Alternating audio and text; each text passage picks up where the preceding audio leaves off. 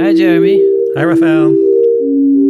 Uh, thank you for sharing that wonderful movie. Oh my God. I've never been more excited uh, for a podcast recording in my life. but, been- but before Oh. before we go to Sonic the Hedgehog, uh, do you want to do a little, or do we do that after? I don't know. We wanted to talk a little about about webcams and Zoom and the state of working from home and. I think it's kind of on topic uh, a little bit, but you and I were just uh, chatting beforehand. You asked me if I had watched um, Saturday Night Live, which resumed this week, and the cast was all uh, recording from home. Um, and I don't know, what, what was your feeling on it? Well, it, it- exactly like like you were saying, there's uh, Stephen Colbert and Jimmy Fallon, and everyone's trying to do the video from home thing, and then there's a whole generation of YouTubers that have been in their bedroom and have slowly become more professional at, at the Yeah. indie indie presentation thing. So it seems like the pros are sort of really having a hard time going to the home model, and the and Yeah. the people who came from the home are already way more pro. Yeah, like what was so, what's been so remarkable to me is like it, the aesthetic and just like the way you perform at home alone. Um, it- like if you if you've been doing it, you, people are so good at it now. When I started, obviously, like I felt I was good. There are people that have far surpassed me, obviously, but like one of the um, most awkward things I think if you watch like especially the an older generation like a Colbert who's really been surrounded by a studio staff their with whole the laugh track and the all yeah that stuff. so like but he'll pause after each joke as if like you know pausing for laughter but that doesn't exist on the internet it certainly doesn't exist like what he doesn't realize It's is so funny to see it. Yeah. yeah he's I think. Uh, did you see Bill Maher? He he sort of had stock footage from the 30s of a laughing audience cut in between. I've seen that too, and like on SNL, they did a few experiments today where like um, for Weekend Update. Um, uh, That kind of worked, huh? Well, what they did is they had a like the- a live Zoom call, so like the audience, Yeah. it worked a little bit better. But here, like here's what I think is that you actually perform. It's a different kind of performance. You you have to stop performing for an audience and start performing for yourself or for and for the technology, right? And There were these these two guys from SNL that started with their own sketches. I think Kyle Mooney and the other one that they've always played on extreme awkwardness as sort of the topic of their. yeah, And So theirs- theirs were there was better. Yeah. But Yeah. then when they play on the medium itself, there was one where it was a Zoom call gone wrong. yeah, Then it kind of works. yeah, exactly. I think I don't know if you saw that one with the two receptionist ladies that can't figure out That's Zoom. probably the best spot, even though they're kind of easy jokes. But I think in terms of it actually functioning, in terms of rhythm and being a part of, feeling like you could you could kind of catch the the pace and the drive of the like the bit, like you you could follow along. Where other ones you just like. You know, you find yourself being like, "I'm going to move on," which is like really But it- interesting for me because it's like that's that's really what you're It- fighting as a YouTube artist. You're always fighting that But at 15 the same seconds time- attention. SNL is such a comedic institution and a weekly ritual that you've been missing. And the fact that they're back, sort of, even if it's not that good, but they're talking about the topics we're dealing with, Yeah. is kind of cathartic, especially the one with the Zoom and that we've all been in awkward Zoom conversations Definitely. and they're talking about it. And it. And at the same time, the fact that it doesn't really work makes you feel like, yeah, it's going to take a long time before things are back to normal. Yeah, I just think that they could learn a little bit watching uh, YouTubers and like you know, or listening to podcasts. And the one thing they, they But two that things being they can said, learn. Go fa- that like, being but- said, yeah, like um, some someone like Marques Brownlee, who's a a very well produced uh, Yep. gadget reviewer, yeah, yeah, yeah. he's he, he's a super pro at, but he's not a comedian. So I I don't know if from all those YouTube influencers, a lot of it is product reviews or movie reviews or things like that. yeah, I don't know if YouTube is such a great place for improv comedy or sketches. Or, Geez, thanks, Raf. it's like I've only yeah, been but you're an artist. It's different. yeah, but there, there actually there was a piece in the New York Times about sketch comedy on YouTube and stuff, and I th- like, I think that there are uh, good comedians. There are, and vi- like the thing about me being a video artist, sure, on YouTube, I still I always imagined that I, you know, I, I would be a comedian, and it, but I fell back on YouTube. It was an easier audience to a certain extent. However, like there are things that you do that are just different. Like you feel a you you you speak a lot faster. Why do you speak faster? Because you have a lot less time to hold your audience's attention, because they can skip ahead at any time. The yeah, second it's the thing same you with lectures. That I I think now with online learning, the, the professors have to learn that. yeah, and the, that that mode of of performing actually evolved in terms of editing. So editing for YouTube is very different than editing for TV. You edit um, like these jump cuts, and there's the ironic jump cut. So like one thing that I haven't seen any of these like um, these people do, except for maybe like Jimmy Kimmel's done a little bit of it, is use the like high production value as a mocking or ironic gesture. And the reason you do that again is there's comedy in the in the like in the means of production. There's comedy in I the saw, medium I saw a sketch.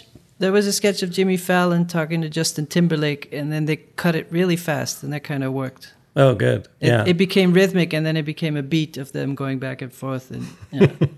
Yeah, so there's just like stuff where you have to acknowledge it's not the same. And it's really interesting to see people struggle who have been part of the studio kind of industrial Yeah. complex because they're used I to having a support staff around them and an audience. I it's think like, I think us growing up on the internet, I was always excited that the internet leveled the playing field, and that no matter how professional you are, we all have the same size of the screen that we uh, yeah. show the work to our audience. So now you see museums or galleries trying to make apps or web experiences, and they, the whole premise of a museum or gallery is that you have really expensive real estate that doesn't have furniture. That's that's Yeah. art context. But also, like- what- what, what's the yeah. most baller thing is to to have uh, in the middle of Manhattan to have a skyscraper that's empty, and so But I think all of a the- sudden everybody's yeah. in the browser, and it's like, oh yeah, I guess we're all equal now. But I think aesthetically, like the vernacular web, even for internet artists, was the idea that you take the amateur aesthetic and you run with it as the like as a device, right? And so if you watch a Shana Moulton video, let's put it back in the realm of video, it's going to be 10 times better. Like this is a video artist who's quite funny than watching a SNL skit with um uh, what's her name on SNL? Ah, uh, anyway, blanking. There's like a Shana Moulton like But- but- sketch on on this I on this week's understand that point, but but then what about something that is like a Bill Viola? Does that work online? Um, well, no, Bill Viola was creating stuff like as a Matthew Barney like figure, you know, for high production. I, there's a generation of artists though that embraced low production, bedroom artists, including musicians, by the way. And I think it's interesting to look at like what was happening on SoundCloud over the last five years and like cloud rap. That was the idea was a low, uh, low cut, like low, low brow, um, lo-fi aesthetic, like bedroom aesthetic. Yeah, and it doesn't have to translate to a live uh, concert experience. Well, in a live concert experience too, it's a raw or like not sound, like not overproduced sound, right? Like Yeah, but- but, overproduction. like, When Uh, when you think of something like Stadium Rock that was really designed Oh, yeah. for the stadium experience, yeah, yeah. uh, the the harder you're shouting the music, the better. But then uh, a lot of uh, SoundCloud rap is more about mumbling as softly as possible because you're in your bedroom and you don't want to wake up your mom or something. So, you, and then when you translate that to a concert setting, then it, it's really a different thing. Well, the way cloud rap I think appealed in a concert setting was they would make the shows really small and packed, right? Like really, they would actually Yeah. try and leverage intimacy. And, then the other thing that they would do is There was a bit with Hannibal Buress where he was talking about Riff Raff. At Riff Raff concerts, they just play the whole song with Riff Raff's vocals, and he just says Yeah. every 20th word at the end of the sentence or something. And it's a different uh, kind of performance, though. Hannibal Buress was doing the same that he would play the joke and then say the, the word at the end of the joke. Yeah. Yeah, I think like um, it's. I think it's just different, and I, it's just funny to see.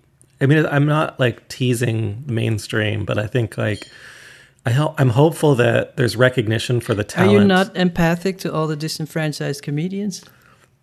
Not really, because I think like you know, there's this one normative line, like you know, career ladder, and there's all. I think within art, we immediately, if you're an artist, you're kind of like from day one, mm, the regular, like the the normal path is not a path that's available to me. No, so and you're also like, I'm probably going to be broke the rest of my life. yeah, so you're like, how am I going to win at this? Okay, well, I'm going to have to like, you know, develop a niche audience. I'm going to have to like be really smart about how um, I I use my material. I'm going to have to be self reflexive. I'm going to have to do all these things, and I think you you don't go like I'm gonna have to find a perfect agent. Maybe you do like, but it, only if you're a painter or something like that. I'm gonna have to find the perfect gallery. But most of the time, you're like, because most artists don't find a gallery. They're like, how am I gonna represent myself in this like very hostile environment? And I just think it's Yeah. um it's just a different career track and a different track, but it, it results in a I don't know. Here's the thing. Here's my point: is that for years and years, people have been like teasing um, me and other artists that like your lo-fi aesthetic is like it's never gonna you're never gonna make it because of that, right? But in this mode, you can see that talent, you know. There is a talent in in the in this in the work of internet artists that have, have been disregarded to a certain extent for a generation and um, I, I like I don't know I like it. I got like it was funny this week in Canada especially this is the feeling but this week I did like a, a little internet show that a bunch of great friends put together Faith Holland Laura Mills. They they did this um, thing called they formed a collective called Silicon Valley and then put together like a mega show of like a hundred internet artists. But Yeah, the- I'm not that. gonna I'm not gonna get into the details except that like um that it, it got editor's pick in canadian art which is canadian art is like our art forum in canada and it's like it honestly has never covered me or any other internet artist based in canada and like has just like completely turned away almost like out of disgust well, for the, the, for I, the I artists think of that I think the interesting thing is back to the fancy real estate idea that I remember a, a long time ago I was like a, an artist pick by someone in Flash Art, the Italian magazine, and I sent them my press images, and it had one folder of exhibition images and one folder of screenshots. And they didn't use the screenshots because they're just not readable as art. It's Yeah. uh, like that hasn't entered the the realm. So the same exact work, but on a screen in a gallery, is readable as art. yeah But the same exact image, just as uh, cropped as is, it's just unreadable. Like people are like, oh, why is there clip art in this magazine? Yeah, yeah. I mean, Yeah. I I think though that it's like it, it doesn't fit into the normative view of what art is. So anyway, But so it's that it's that same thing with video art that for a long time, if it was presented on the Trinitron uh, Sony Cube, then it's an art piece. Yeah. well, yeah, no. In fact, for it to be recognized as video art and is still in an in a magazine or or like a book, it has to have the scan lines. Like they people would photograph the TV to make up more Mm. Well- represent. yeah, You know, like, Uh, for a long time I was mad about that, but then at the same time there is something about the materiality and uh, art, uh, artifacts and and it, it- like there's something satisfying about a huge LED billboard that has some missing lines and uh, dead pixels, and uh, there's something beautiful about that too. So. sure, it's just something else. That's all I'm saying. I mean, Like, I, I, I noticed the same thing with my haiku. Like it, haiku is maybe the perfect example of lo-fi. It, it's really the the playing field is leveled. You really don't need any tools uh, other than your own brain. And I noticed if I just posted them on Twitter, which would seem like the perfect medium, there wasn't much response. It was just kind of like okay. And then when I made a book of it and shared photos of the book, or if uh, if you install it, somehow that became more energized and people responded to it more. So it's there's a similar thing in music when you make electronic music. And if you use tones that are too pure, like that there's no distortion whatsoever, it's it's kind of difficult for the ear, for the human ear. Okay, I think this is a good like um this is a good segue point into this Yeah. week's recording because really we wanted to discuss um this movie Sonic This the Hedgehog. Yeah, it is actually a masterpiece, Raphael, and I'll tell you why. but it's going to take the whole episode. Um Sonic the Hedgehog, you know, why would we pick such a movie? Um there's so many ways to Why start. do you say we? Well, I did pick this movie. well, because, well, the thing is, I think like you know, you, you just assume um, this is like a commercial. Maybe if you don't know anything about the film, you you assume it's like a commercial blockbuster for families, and uh, that would only be like ten percent of the story of why this movie is interesting in my mind. Um, and if you watch the Well, movie, the trailer you- is is is the the the first big thing to think about. Yeah, I think that this, so. This is this movie sets up. There's a bunch of precedents this movie sets in the history of movie making, and so I just want to get into them one at a time. Maybe we start there. So which maybe is, maybe we should preface with a little bit of memories of the video game. Did you play the video game as a kid? yes, I have like really strong memories about this video game. Um, specifically, I remember uh, it was summer break. Um, I was like staying in a beachside cabin. I went over to a friend's house. They had a Sega Genesis. They're like, let me show you what we've got going on. The, the game that came with Sega, the Sega Genesis was Sonic the Hedgehog. The the CRT screen, speaking of CRT screens, lit up in bright green, you know, bright blue and red, and it's like scorched into my eyeballs. This like the beautiful image like going so fast, like 60 frames per second. because I'm always yeah I'm always interested in the formal side of uh, display technology and movies. uh, Whatever you do, even if you film something that has bright colors, the the colors are not separated as clearly as in a 16-bit video game, where it's really this pixel is red and that Yeah. pixel's green, and there's nothing in between. It's, it's very absolute, more absolute than it, it's similar to a mosaic, I guess. Yeah. I think the art and sound design, But but of it, the original it was Sonic a new was color incredible. experience. Yeah, new color something and- really visceral. and the sound design experience, the the sound of collecting rings, diddling, diddling, diddling, diddling, that, and then losing your rings, was like it's like so signature. Another thing, uh, another thing to note is that each console had a different sound chip, so there was a different hardware. Th- These were not sound files that uh, you could play the same game on another console. These were uh, pieces of code that would trigger certain hardware components in a sound chip. So yeah, each console had its own s- limited set of tones that was different. So the the ring sound was very specific to the Sega console.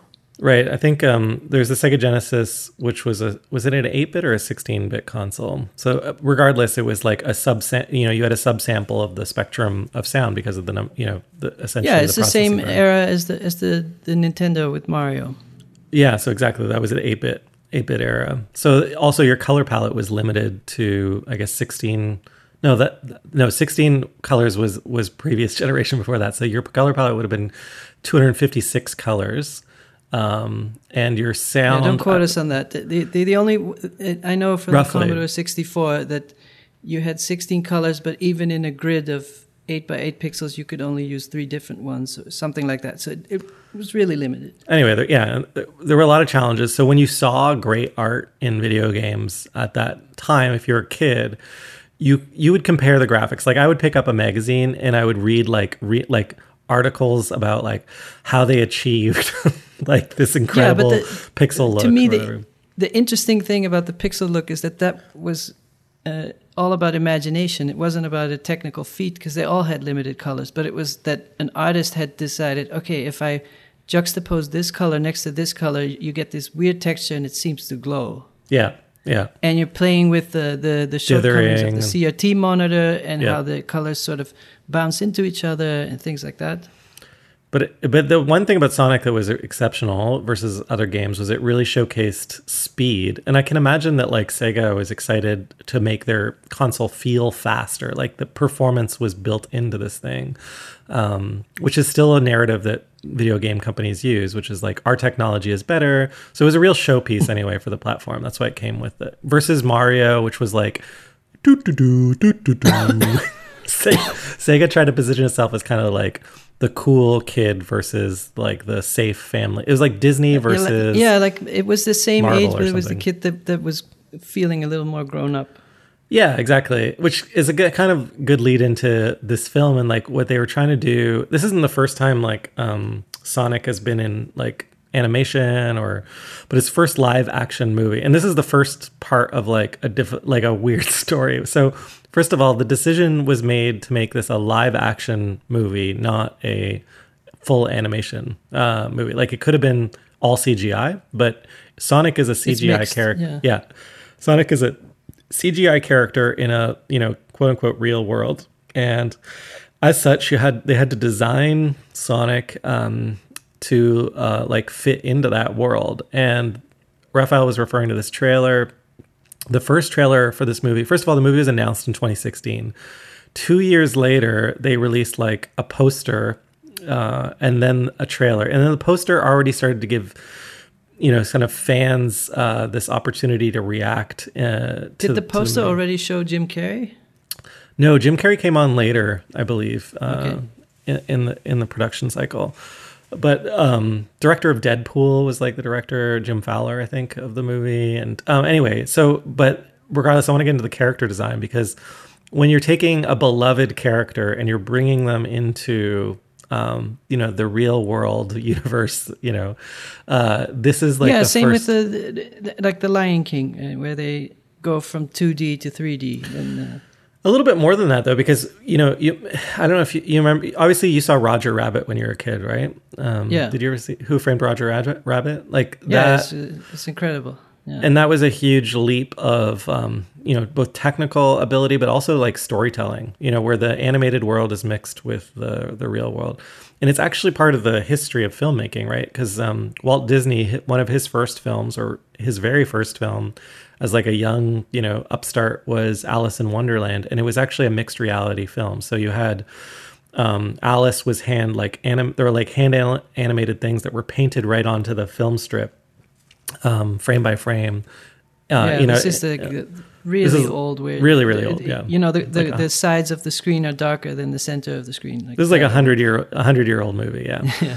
Um, but what's really interesting to think about it is that the first animated movie, you know, one of the first animated movies was actually like a movie just like Sonic the Hedgehog, where, where you're trying to mix reality. Um, Yeah, and you know, yeah. subsequent, we haven't some, moved, uh, moved yeah. much further.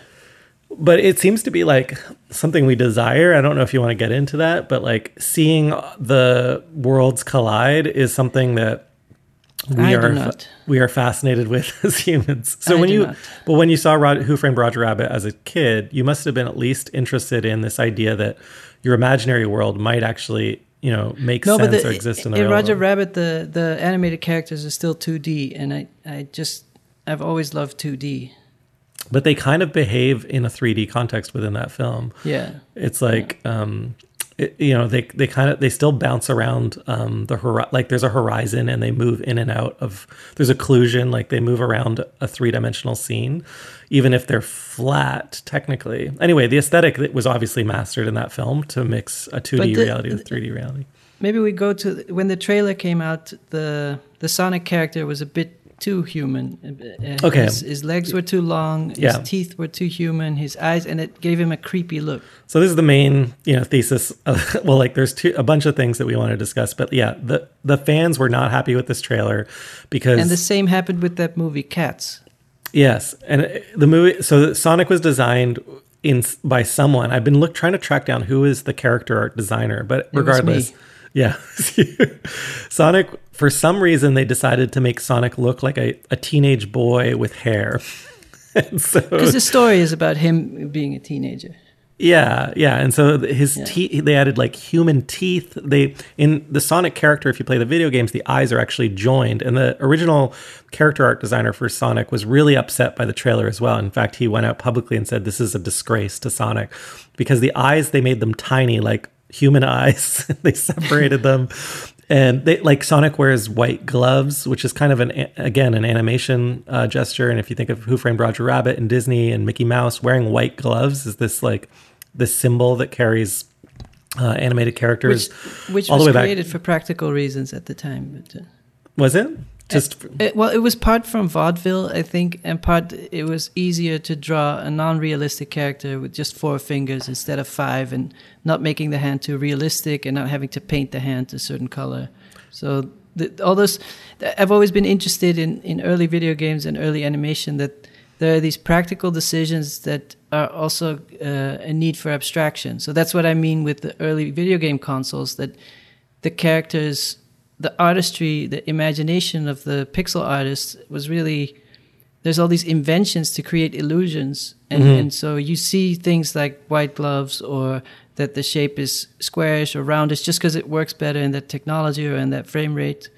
And that creates a new visual language. And the same with the early internet, uh, with the Mhm. GeoCities, that you have very limited tools and you come up with a completely new aesthetic, as opposed to when you have all the tools and everything and you just try to make things realistic. Yeah, and I, I guess it was also kind of you mentioned a minstrel reference or a vaudeville reference. Um, so there's a bit of racism tinged inside of um inside of it, right? Like because there was like the original Mickey Mouse was a play on a black faced minstrel, right? Or white faced Yeah, yeah, yeah. anyway, a white faced character, a black person playing a white person. Anyway, so we won't get won't get into that whole racial history, but um, it is interesting that like they omitted some of these cues that would like tie back to the um, the original video game art out of Well, maybe a necessity maybe to make it more tie back relatable even further. That the originally when they were making frescoes in Italy in the ancient times, or I don't in the Renaissance times, the idea of the cartoon was that you would draw the fresco on cardboard, and the Italian word for cardboard is a cartoon. So it was the outline and it was a simple diagram. So that's basically when you say something is cartoony, it's more it's diagrammatic and in a way Mhm. it's going to an essence. And then maybe what I'm trying to say is when they released that first trailer, they went too far away from the cartoon, and so they went too far away from the soul or the diagram or the essence. That's an incredible reference, though. And one of the things that was called out really early on was the legs and arms. They added they added um, joints and muscles and like definition to like I'm laughing out loud because like calf muscles and knees and joints were really distracting because now So- Sonic was like you know kind of Yeah, it's not the essence. The, Yeah. the essence is he's a, he's a ball. He's, yeah, a ball he with noodle, around- noodle arms and legs, right? Yeah, yeah, but literally in, in the game, he would always roll up into a ball and then he would go even faster. So whatever you add to him is not his essence. And he also had these, um, you know, characteristics that we assigned um, to um, cartoons of like larger eyes to make them more endearing. The same way, like babies and you know, baby animals and things like that are more lovable. Yeah, They- you know, to by- make them more expressive.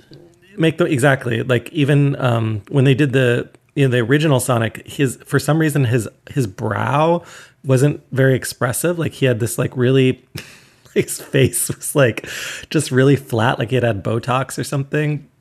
And he could yeah, and his eyes, you know, just had subtle movements. And I guess what what you get into is this discussion about the uncanny valley.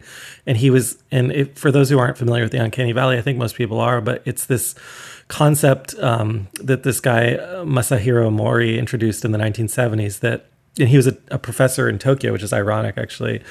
Um, the ob- like it's this observation that as robots appear more human-like, they become more appealing, but only up to a certain point. And I think you could say the same thing of animated characters. As they become Yeah. more human, it's up until a certain point of relatability, and then after that, I think, wasn't it Samsung just released a software to create really realistic artificial human faces? Yes, or, or yes. some other company. And, and it's just slightly off and it's so creepy. And I think Apple copied, uh, I don't know who they copied with Memoji. Do you know? Because it, it existed before, but they were pretty smart in making everybody cartoony, and that that's a much more. Well, Memoji, yeah, avatar. Apple's Memoji, which ma- turns you into a baby, basically, is is really Yeah. very similar to um, the bit like the um, what's the the Uh, the one that the vector-based uh, avatars that, that it's a Canadian Bitmoji, company. yeah, Bitmoji, Yeah. which is like Snap, um, who makes Snapchat, bought that company, and then if you're represented, but they're based in Toronto. Yeah, they are based here, and actually, they're an interesting company because they employ more illustrators, I think, than any other company in in Canada. Um, 'cause I mean, they they're, generate they're, much. they're amazing. Yeah. Yeah. So Bitmoji, yeah, um, managed to maintain this difference from reality. Like you don't want yourself. But that all goes back to the, you know, the Venus von Willendorf, that statue. yes. Yeah. Talk about. Yeah, and that, that, that that's in in art history classes. They teach you that it's it's not reality we're looking for. We're looking for caricature. yeah. Yeah. Exactly. So I think like um, I don't know. It's if you if you if you've played it all with um, either generating an image of a character or even mo- modifying your own image uh, using like Raph and Al were talking about Snap, uh, Snapchat filters or Instagram fil- like face filters just before this call. Zoom filters. yeah. And I've been, yeah, I've been on Zoom calls all week, and I've been wearing different filters as like it's my f- dream come true. To be honest with you, it's like Zoom, like augmented reality fashion is like the world here. is finally coming to, Yeah. to you Yeah. of the other way around.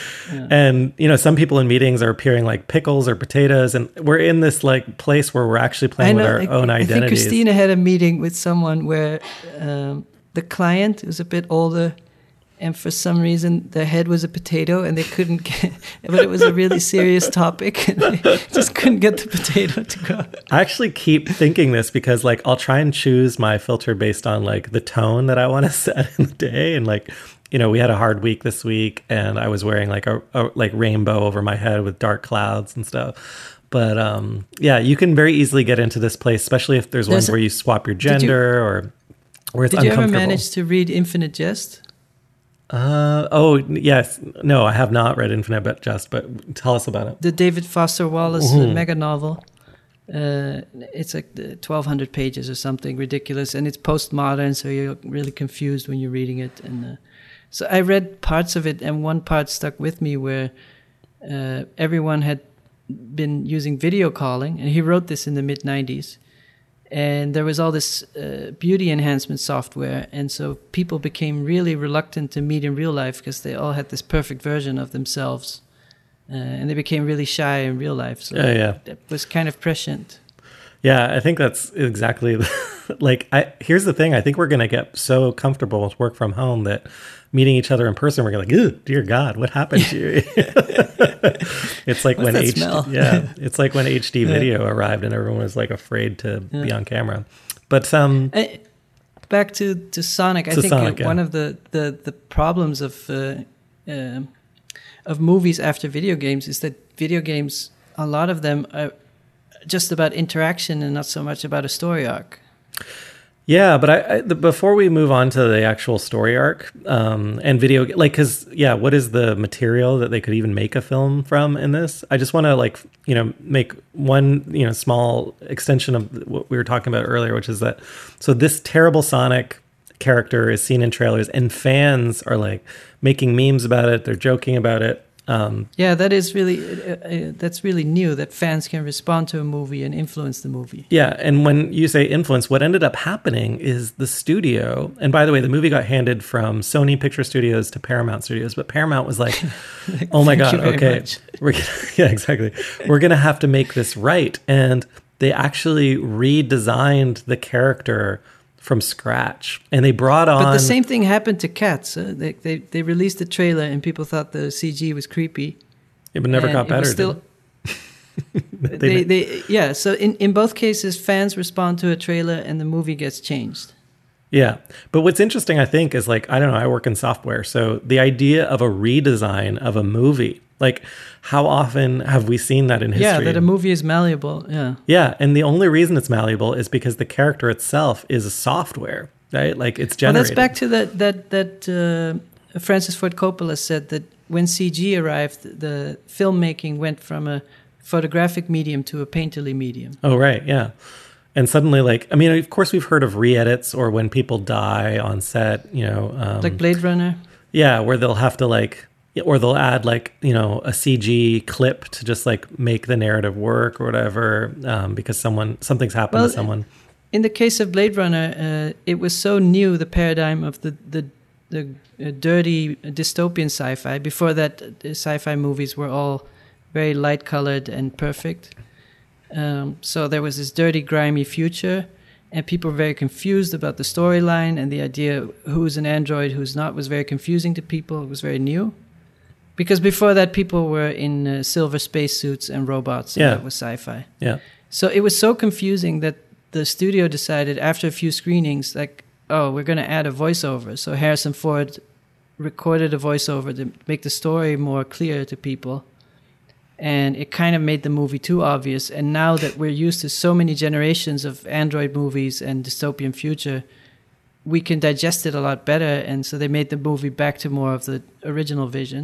yeah, So th- that's one example of a malleable movie and where the audience uh, was educated over the course of a few decades and that they caught up with the original intent. Well, that's the other thing. Like I've been thinking about since I watched this movie, which is like, what if they hadn't redesigned Sonic? Like, what if they had kept the original? Because You famously, just want to go as cringy as possible. just like what were what was their intent there to make Sonic more relatable to children, as if like you are just well, this movie is about teenage rebellion. Yeah. Yeah, no, it is. And it's about and it's about it's a coming of age story about you know feeling alone and then finding your first friend and there's a lot of charming, you know, kind of elements to the the premise of the film. But I just think it's I- interesting to consider Can I tell you how I felt when I watched the movie? like you're like why did Jeremy do this? I just kept hearing you laughing behind me. And it's like, I just, it's like, yeah, I made you spend 20 bucks. Haha. and uh, we both spent $20 on this movie. And I thought, so th- there's a, there's a formal technological side to it that uh, audience reception changed the way the movie was made, uh, the idea of early video games and how do you try, that's all fine and dandy. But it also gave me this feeling of being on a really long flight to Australia and you go through the menu and it's like okay i'll watch the x-men i don't really want to watch it but i guess i'll do it. okay, but but here's and then and then like the last four hours like i'm so bored i guess i'll watch sonic This is what you're watching though is a celebration of like 10 years of or 25 years of history. The other thing I didn't even mention is prior to the the creepy trailer, there had been years of memes and fan art stuff online, include like we didn't even talk about Sonic the Hedgehog. Maybe like we could just take a moment. So back in 2010, um, like a, a young uh, a young teenager we're talking about teenagers or I don't know how old the kid was but uploaded a video to YouTube of a tutorial for how to draw Sonic, but refer to Sonic as Sonic.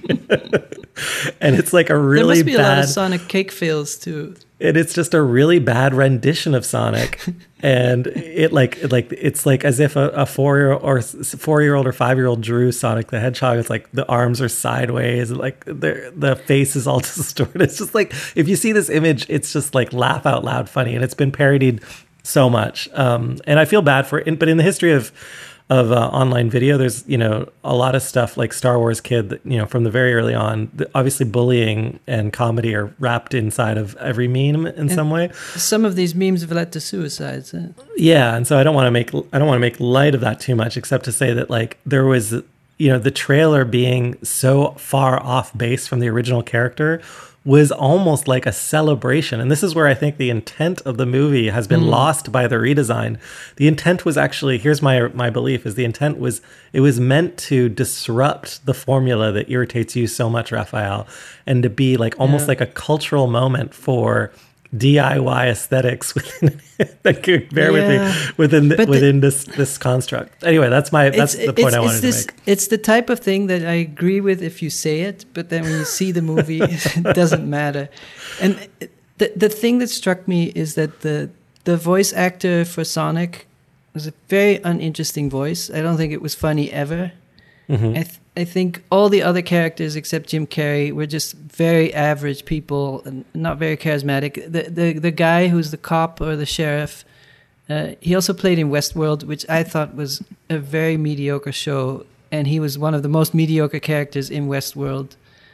Um, so it was just full of like a, a two day old white bread with uh, like like a airplane sandwich. Like that's how the movie felt. Yeah, that's James Marsden, uh, Marsden that you're yeah. referring to. Yes, but then Jim so uncharismatic and unmemorable. Like you will never remember him. Um, well, you also like the Sonic is actually voiced by Ben Schwartz. You might remember from Parks and Rec, or actually not that. Yeah, many. I didn't watch that. But yeah. uh, uh, uh, another thing about the trailer is that every good joke in the movie is in the trailer. Um, every what? Every every, every good, good joke, like every uh-huh. remark. Uh, that, that, there's a scene where um, Jim Carrey arrives and there's a army general and he's like, "Who's in charge here? I mm-hmm. am." And he says it in a very snappy, funny way. Mm-hmm. That was the highlight of the movie, I think. Uh, but that was the whole scene was in the trailer. Yeah. Okay. So you're, you're talking about Jim Carrey, obviously, and his performance, and this is kind of interesting. It's worth discussing. yeah. this on you. Uh, but like the, the so first of all though the movie gets a pot like a it's a, it's not rotten on Rotten Tomatoes. It's actually it gets sixty four percent on Rotten Tomatoes, which by the way was a huge surprise you know to everyone. And I think you have to put it within the realm of family friendly movies. Now, once we put yeah, it in that I mean, realm, this is not the worst movie of all time. You know, it's it, it, as far as these movies go, it's not that terrible. But yeah. and actually, Jim Carrey's performance, I think, is considered a highlight of yeah. his entire no, filmography. I'm not well, I don't agree there, but I, I, I, do think he brings a lot of life and charisma to the movie. Like he, he definitely has a screen presence, but yeah. my critique is that all the bits of him that are interesting were already in the trailer. So that that's why I would not recommend anyone spending 20 bucks right now on this movie. But maybe people don't know how relevant the tension of Sonic the Hedgehog, the original um, like source material is, which is it's about really this guy Dr. Robotnik and Sonic um, and their conflict. And Dr. Robotnik like wants to transform nature into technology. Like he believes in technology more than nature. And bear with me. And so he's like he's really emblematic of this kind of like um, evil genius technologist that you don't um, necessarily see that often. And it's it's weird that this like dates back to the 1980s out, out of coming out of Japan because um, technology would have been something that was celebrated, right? Like in that culture. And, you know, if you think about um, like Yeah, the it reminds me of the, the Transformers. They had all these planets that were covered in city. Like the, the whole planet was a city. Yeah, and I guess it's like you know that kind of um, that like silent spring fear that technology is representative of ind- industry, and industry will overtake nature, and we'll be left with this like barren wasteland that is emblematic of Blade Runner, which you mentioned. But that narrative, like you said, wasn't that common when when Sonic uh, first came out. But we all played it as children, and in this movie, it's so obvious that that's like Elon Musk or whomever, right? That's like you know so egocentric and believes in technology and their genius and their power over technology. Technology will solve everything. yeah. Technology will not only solve everything, allow me allow me greater power. It empowers me to be like a supervillain, similar to That's like really where Facebook is at, where they're like, hey, you guys are doing really bad stuff. It's like, yeah, but we need to be as big as possible to fight China. Yeah, and again, like I don't, regardless of the plot, that archetype I think now is like a really. It's really interesting to see that that's a well-established archetype that just so Yeah. happens like It- Sonic. It's also in the movie. He's like, I never had friends. I don't relate to people. I like machines. They do what I tell them. Mm-hmm. They don't get tired. so basically, they're taking the unicorn engineer, the you know the the, the person that every startup is based on, like your Disrupt. Your your your Zuckerbergs, your Elons, your Steve Jobs, and they're saying this is the villain of our generation. And I just think that for children growing up today, watching this movie as a family friendly movie, they're like, yeah, yeah, of course. Yeah, the CEO of a technology company, evil, right? And they even say, like, the, Instead the government. oil tycoon. Yeah, and like, how did this, they introduce the character? It's like there's it an was always FBI the Bond meeting. villains were, were also industrialists. That's true. Like, they would invent some kind of a laser cutting device. that Ex would- Machina. uh, uh, Star Wars. Had that evil CEO. Yeah. Star Wars The Death Star, I think, is a good example where it's like the technology to destroy a planet. I, I think you know the, this movie's fine, and it's like maybe a little bit better than fifty percent if you have to watch it on an airplane and whatever, Mhm. and your kids might enjoy it. And but I kept thinking about the, all these layers of irony that Mhm. uh, I kept uh, thinking. About, at some point, uh, the Whitney Museum was still in the Uptown in their old building, and they hosted a retrospective of Jeff Koons. Yeah. And Ellsworth Kelly wrote a long letter uh, that that this is really terrible. That these levels of irony are. Uh, there's no sincerity in the work, and Yeah. that the museum has sunk to that level. Yeah.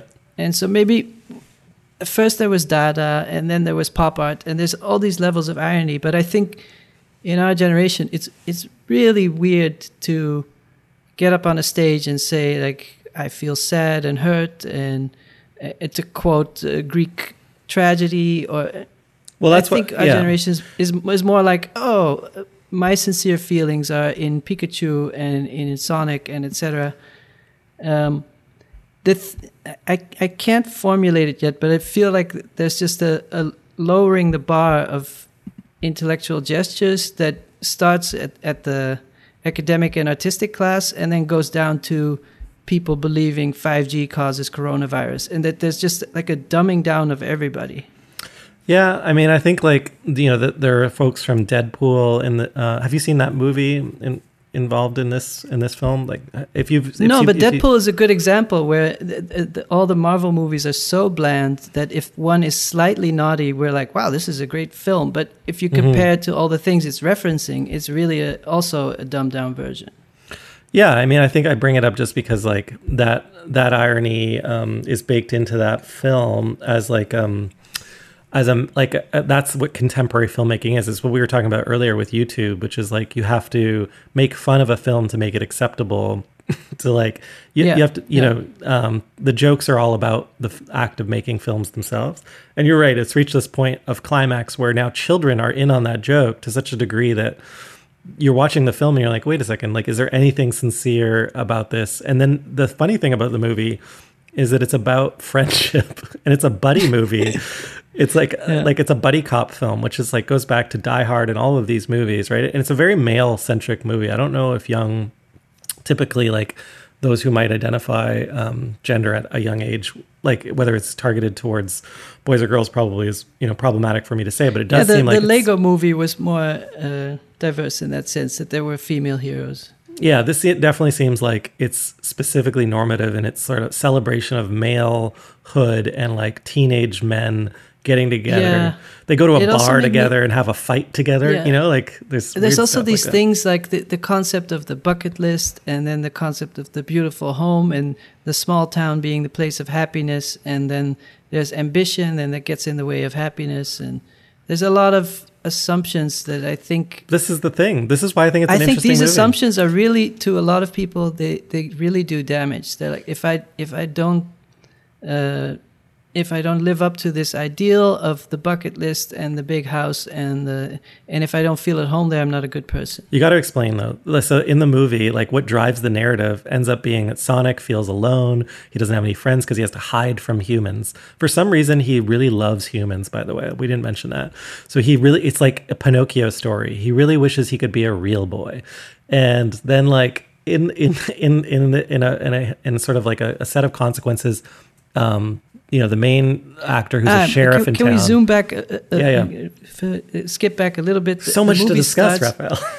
Yeah, the movie starts. He's on another planet. Yeah. There's an owl that is sort of his mother. he has these superpowers, and these people Yeah. want to capture him to take advantage of his powers, maybe dissect him and, and take his essence. And so the mother throws a ring in the sky, and the ring is a portal to Earth, and he falls on Earth, and she says, "Never reveal yourself, because people will take advantage of you." hmm So that whole movie is already so many weird assumptions, like solve problems with violence, uh, death in the beginning, and same like with. Ba- I've been watching a lot of Ozu films of uh, this old Japanese director, and a lot of non-Western films. You see how violent Western films are, and how Mhm. the conflict is. Uh, violence is always the answer to a conflict. But a great writer once told me you can't have a story without conflict, which is like a pretty. Well, that's a obnoxious thing to Western idea. Yeah. Mhm. Yeah. Yeah, and that's baked into most of the hero's journey films we watch.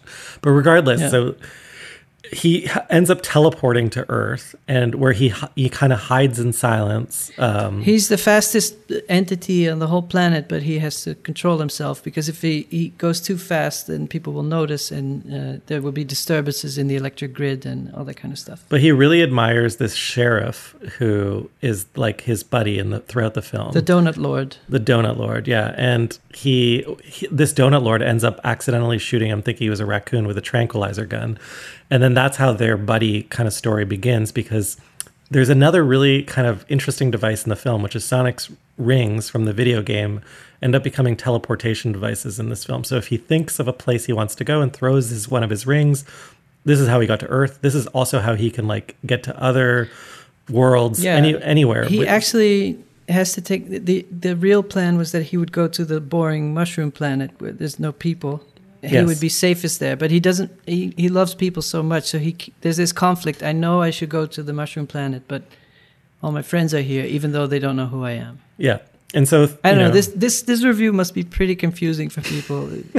the story really story. doesn't matter. It's just a simple story, Raphael. How come you can't tell? Yeah. Anyway, they, they end up on the run together, and they're running from Doctor Robotnik, as we said earlier. So that's basically the premise of the movie. But the way the and then movie he's a bit of a itself- teenager, where he's like the the classic thing is like, okay, I'm gonna find a solution. Stay in the car. Don't go out of the car. Yeah, And the first thing Sonic does is get out of the car. sure. I, I don't want to so much talk about like you know the various uh, plot twists on their journey to. Um, by the way, he's trying to get his rings back because he accidentally, when he was shot with the tranquilizer gun, drops his rings while thinking about San Francisco into a portal that leads to the top of the tri- the is it the Tribeca? What's that? Um, the tower in in San Francisco, the pyramid like one. And the thing that bothered me so much in the movie is they, they reach San Francisco and they're in someone's home, and the home is huge. Like the most beautiful big house. And if you know the, the current state of housing in San Francisco, it's Yeah.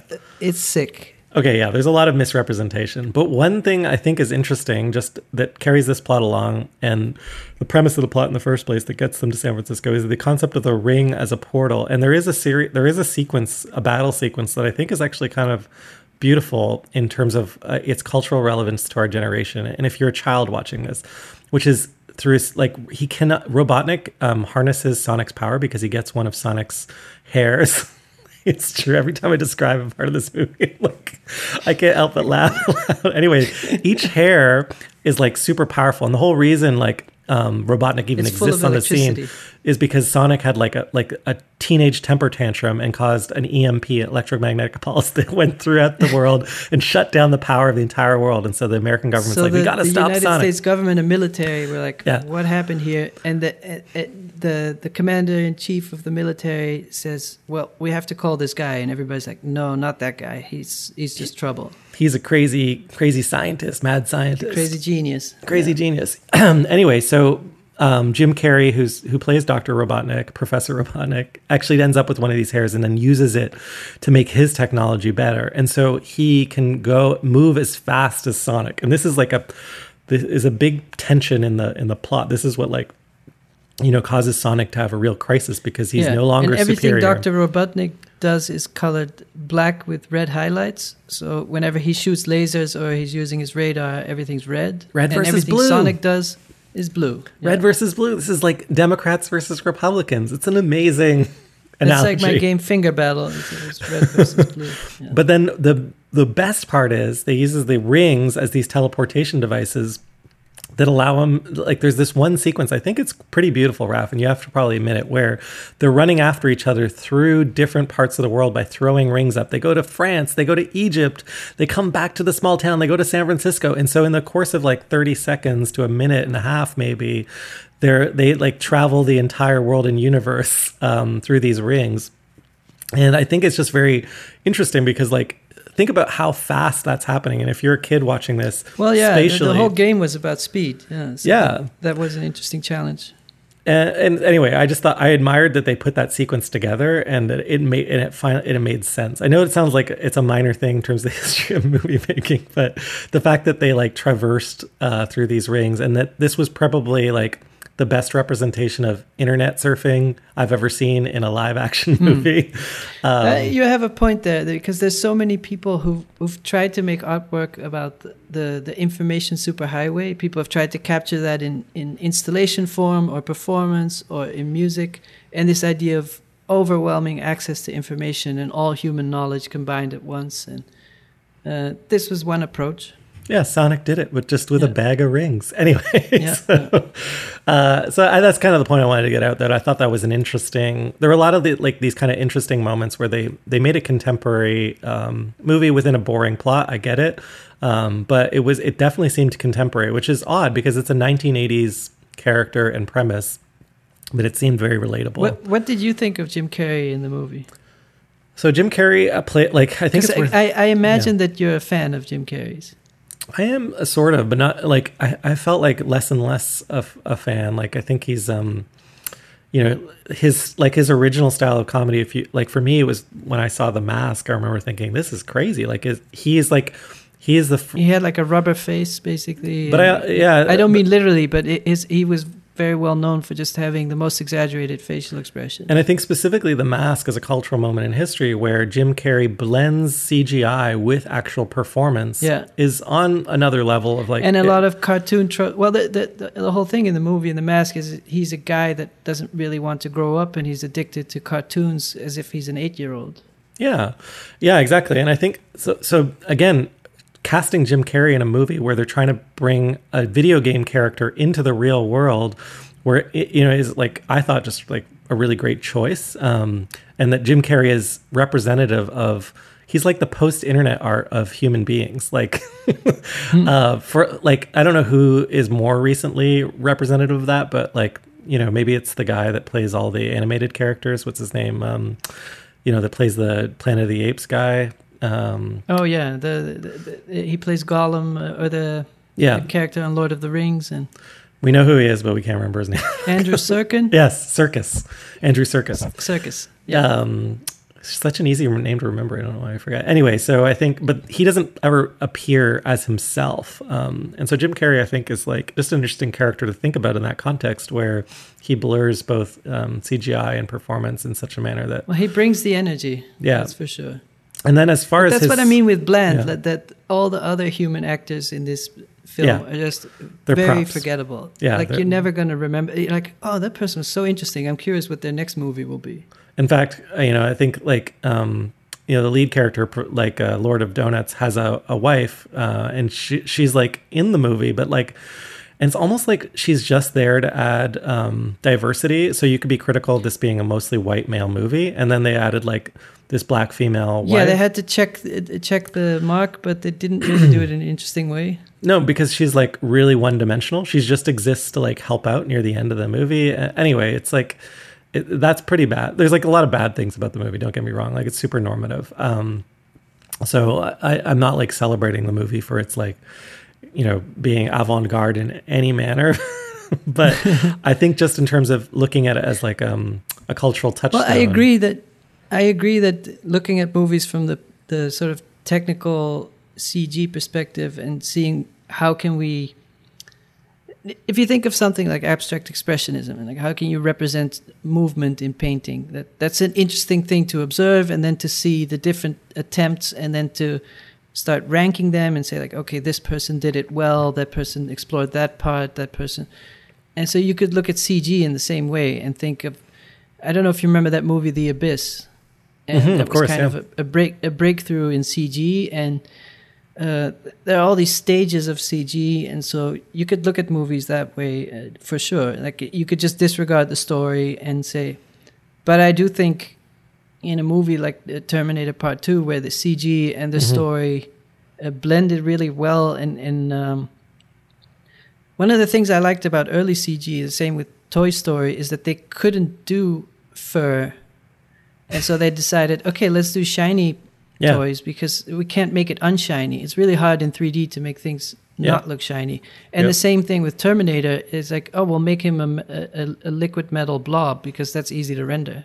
Well, it, not only that, it's also like, you know, yeah, it, it separates the real from the unreal, and I think it's similar to 24 frames per second, where you're not, you don't have to second guess that this is reality, right? Um, Yeah.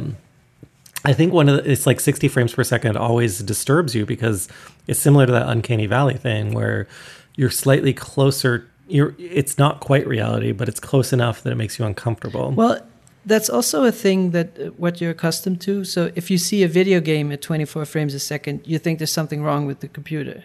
hmm And and when you see a movie at 60 frames or 120 frames, you think there's something wrong with the TV and you have to change some settings. So it, it's how you've been conditioned to accept something as a movie. Well, it's funny because when I was a, a kid, I had a, a best friend and he really wanted to become a computer animator. Because CG was like just starting up, and he had this dream he would share with me all the time. You know, like teenage dreams where you like share, like, this is what I think it's going to be like in the future, and I want to get ahead of the curve. And his was like, he would give presentations on this in class all the time. He's like, look, we're at the birth of this new era where people are going to be, um, you know, we're not going to have actors anymore. Like movies are going to be all digital actors. And, you know, this is what it's going to allow us to do. And it's funny, fast forward like 30 years later. And what we've decided is actually, no, we don't want that. What we want is, you know, like you said, we want the um, cartoon version of reality in a movie. And when if you get too close to the real thing, it's gonna it makes us very uncomfortable. And that doesn't What seem to be changing. There was the Final Fantasy movie that was kind of a breakthrough, and I remember reading articles that it it took them uh, a week to render each frame of, of the main character's hairdo, and uh, Yeah. it, there were so many strands of hair.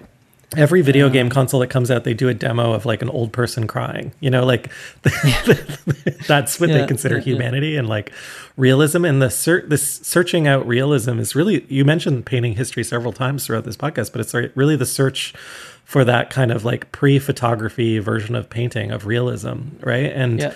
But then what we what you know painting history uncovered was actually that's not what anyone is seeking at all. You know, they're seeking an escape from reality, and so let's pres- Yeah, I think and someone framed that as, as the tension between the mark and the image. Yeah, yeah, yeah. And also, they're seeking something greater than reality, which is emotional um, or psychological, or in some ways deviates Maybe from what this we already this know. goes back to to the latest SNL where. Uh, the tools are so pared down, and they really have to relearn it. And what's the essence of the joke? yeah, yeah. Like, what are, what are the formal parameters of telling a joke, right? Like, what does it mean? Yeah. And it's is it really, you know, um, is it really about well, the it's audience? almost be- because there's no live audience. That's usually the cue where you get to release the tension, and then you never get that cue. Yeah, well, I, you know, other people talk about how comedy is actually closer to tragedy than we really um, comprehend. Have you? There's a famous YouTube of um the Big Bang Theory, that sitcom. Oh, yeah. They released one scene without a laugh track, and it just Yeah. seems very sad. Yeah.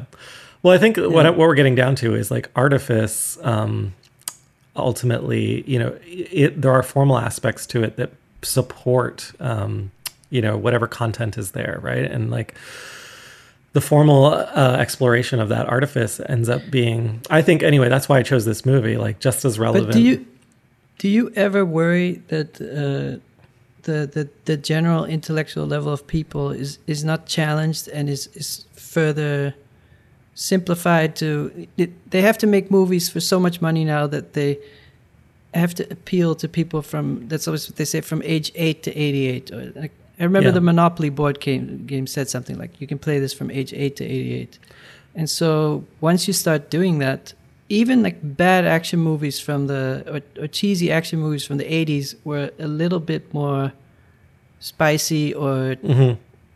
like a, they had a little bit more of an edge and like you start removing all the flavor from it. It- it- the only way for me to explain it is food and it's just like you just remove all the nutrients and you remove everything and you just get left over with something that kind of tastes good but you you're hungry 10 seconds later. Yeah, I, I think that um, at the end of the day, you know, this is a family movie, and the problem with you know family movies obviously is that no no mother or father or you know parent wants to have to have a difficult conversation after the movie about what it meant. right? No, So- but I, I don't think you have to see it that it has to be tragic. But I think um, a good family movie, like maybe even the, the original Lion King or the original Snow White. Uh, I mean, it's easy to, to just But have name you- a masterpiece and say the history was better. But, But like when you know, parents have taken kids to Bambi, remember when D- Disney released Bambi in theaters? Apparently, it was like a disaster because children were so traumatized by the death of the mother, right? So it's like, um, yeah, but I guess the Disney company survived after that. well, I mean, it would be great if in halfway through this movie, Sonic just lay dead, right? Like he dies several times in a movie, and they could have just. Well, the movie did Jesus, like- start with his mother dying, but they didn't create a bond. So you're like, okay, whatever. yeah, yeah, yeah. Moving on. And his so his mother is an owl. No, it's more of his caretaker, I guess. Yeah. They don't really ever fully explain who those creatures were either. But anyway, they do at the end of the movie open it up to a sequel. And this is like what I thought was hilarious about the film. One can hope. Because this film was generally cast aside as like, this is going to be a disaster. The fact that it actually got to the point where it's so celebrated there might be a sequel. And there's like several Easter egg reveals like past the credits. Like- Yeah, but there's been a bunch two. of movies where they sort of announce the sequel in, in the end of the movie, and then there's no sequel because it was.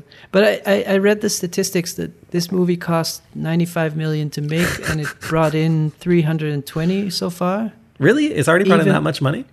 Yeah, even with the, the, the current crisis and movie theaters being closed, it Well, it brought took in four that much. four so- years to make this movie. It's like a ma- that's why I call it a masterpiece. It's a you know it's like did the did the fr- did the did a fresco It- take it- four years? So I don't think this movie is that bad that it will forever be an example of like the worst movie. But it's always interesting to me when you're on a bad movie and everyone knows it, and you're like, "Yeah, let's just get this done." Uh, I did read wanna one bit of analysis was that this movie was basically occupying all of the like criticism online up until the release of the Cats trailer, and then like the Cats trailer came out and Sonic was given this like okay now's our time let's go go go go people. Let's get Did you this out. watch Cats? No, and I, I don't know whether we should announce that we're going to watch that or not. I, I begged at Christmas. Uh, I was with Kristen's family. I begged that that was the movie we should go see as like our holiday movie, but no one would go with it. So, um, Yeah. did you see it? It, no, I, I'm not gonna. But it, I, I'm curious because I'm always suggesting movies, and then Kristen is like, "What? I don't want to see that." So I'm curious if I can. We can come up with a movie that Kristen. But I heard that Christina. So Kristen is my Christina partner. loved this movie, by the way. She did. Yeah. Well, what's her review? Yeah. That's a, Well, she just enjoyed it. Yeah. Yeah. Okay. See, like it, it was funny because Kristen was talking to her mom, and, and I was watching Sonic, and she's like, "Why aren't you watching with him? Her with him? It's it sounds great." And uh, she's like, "No, mom, I'm not going to watch that."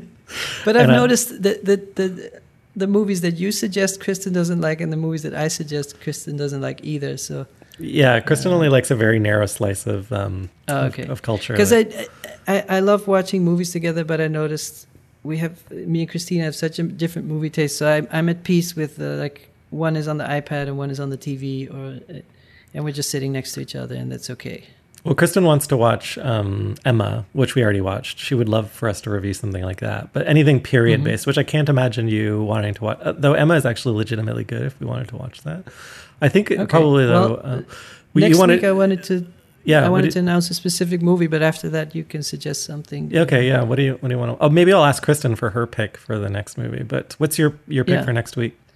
My pick is uh, Tokyo Ga. It's a movie by Wim Wenders. Uh, it's he goes to Tokyo sort of in search of his hero is this filmmaker Ozu, Mm-hmm. and he interviews one of the actors and he interviews a cameraman. But he also it's a travel diary, so he goes through Tokyo and observes different parts of their culture and um, rituals. And it, it sounds kind of bland, but it's it's one of my favorite movies. And I think it's a nice introduction to the work of Ozu, but it's also just a portrait of Tokyo in 1983.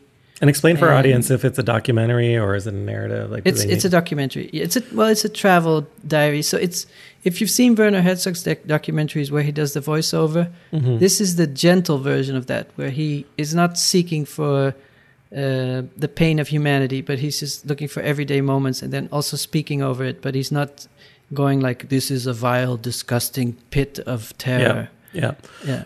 But Wim Wenders makes obviously non uh, different like makes traditional narrative films as well. The- many of Yeah, th- yeah. which are my favorite films. Um, so this should oh, be I'm like surprised because I, I feel like uh, I- I'm always sort of pushing the art house thing, and then you're like, oh, well, let's watch Pikachu. Uh, but no, det- and yes, we should watch Detective Pikachu. but I did. I, I I was watching reviews of of Sonic, and, then the reviewer said, "Oh, this movie is not that good. The Pikachu movie is actually really good." It is. It is. But what I wanted to say is like I actually like you don't know me. You don't know me. Uh, what I would pr- I prefer to do is see everything or see one uh, example of almost everything. Yeah. That's just my appetite. Like I, I. I go to a buffet. I'm getting the steak and I'm getting the Brussels sprouts and I'm getting like the fish. You know. So, um, and that, that I, I don't Yeah. know. It would be good if this um in this podcast we didn't like end up with a certain style of film that we can. No, like- and I I also think if you just review Ingmar Bergman and uh, etc., there's enough of people who have written about those types of movies. So um, yeah, I'm just interested. But in, Tokyo yeah. is just a specific favorite, and I don't think it's so well known. So I wanted to bring that uh, to our audience's attention, and Yeah. then it's not easily available.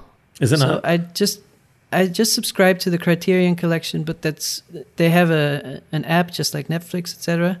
Mhm. Uh, I'm very happy that I did. I just want to recommend that to people, but I'm not saying you should to for the next episode. And it's could- only in the U.S. and Canada. But you could subscribe for like a month and then and then cancel, right? You you can subscribe for free for two weeks, but for our European and other parts of the world audience, if you go on Google Video, I don't want to link to uh, illegal videos, but you can find it. uh, okay, you- okay. yeah, if if you do if you go to Google search and then search video and search like a longer format uh, and search Tokyo Ga, then uh, you'll definitely find it. Okay, something to look forward to. Tokyo Ga. Um, again, amidst the chaos that that reigns outside. I, I'm curious if Kristen would like this movie. It's, it's uh, kind of uh, gentle and it, like it makes you feel good about human beings. well, I'll see if she I can get her to watch it. Um, Yeah, It's a challenge, and it's it's the type of movie that you could watch in different parts, or uh, uh, like watch it in three parts, or step. It's, there's not really a mhm. strict story that you have to follow. Okay, um, that sounds great. Um, Yeah. I've wanted to watch it for a long time because it's actually cited quite a lot. Um, if you if you read anything about films, I think you see Tokyo Ga come up quite a bit. Yeah. All right. So see you all next week. See y'all next week. Thanks for listening. Bye. Bye bye.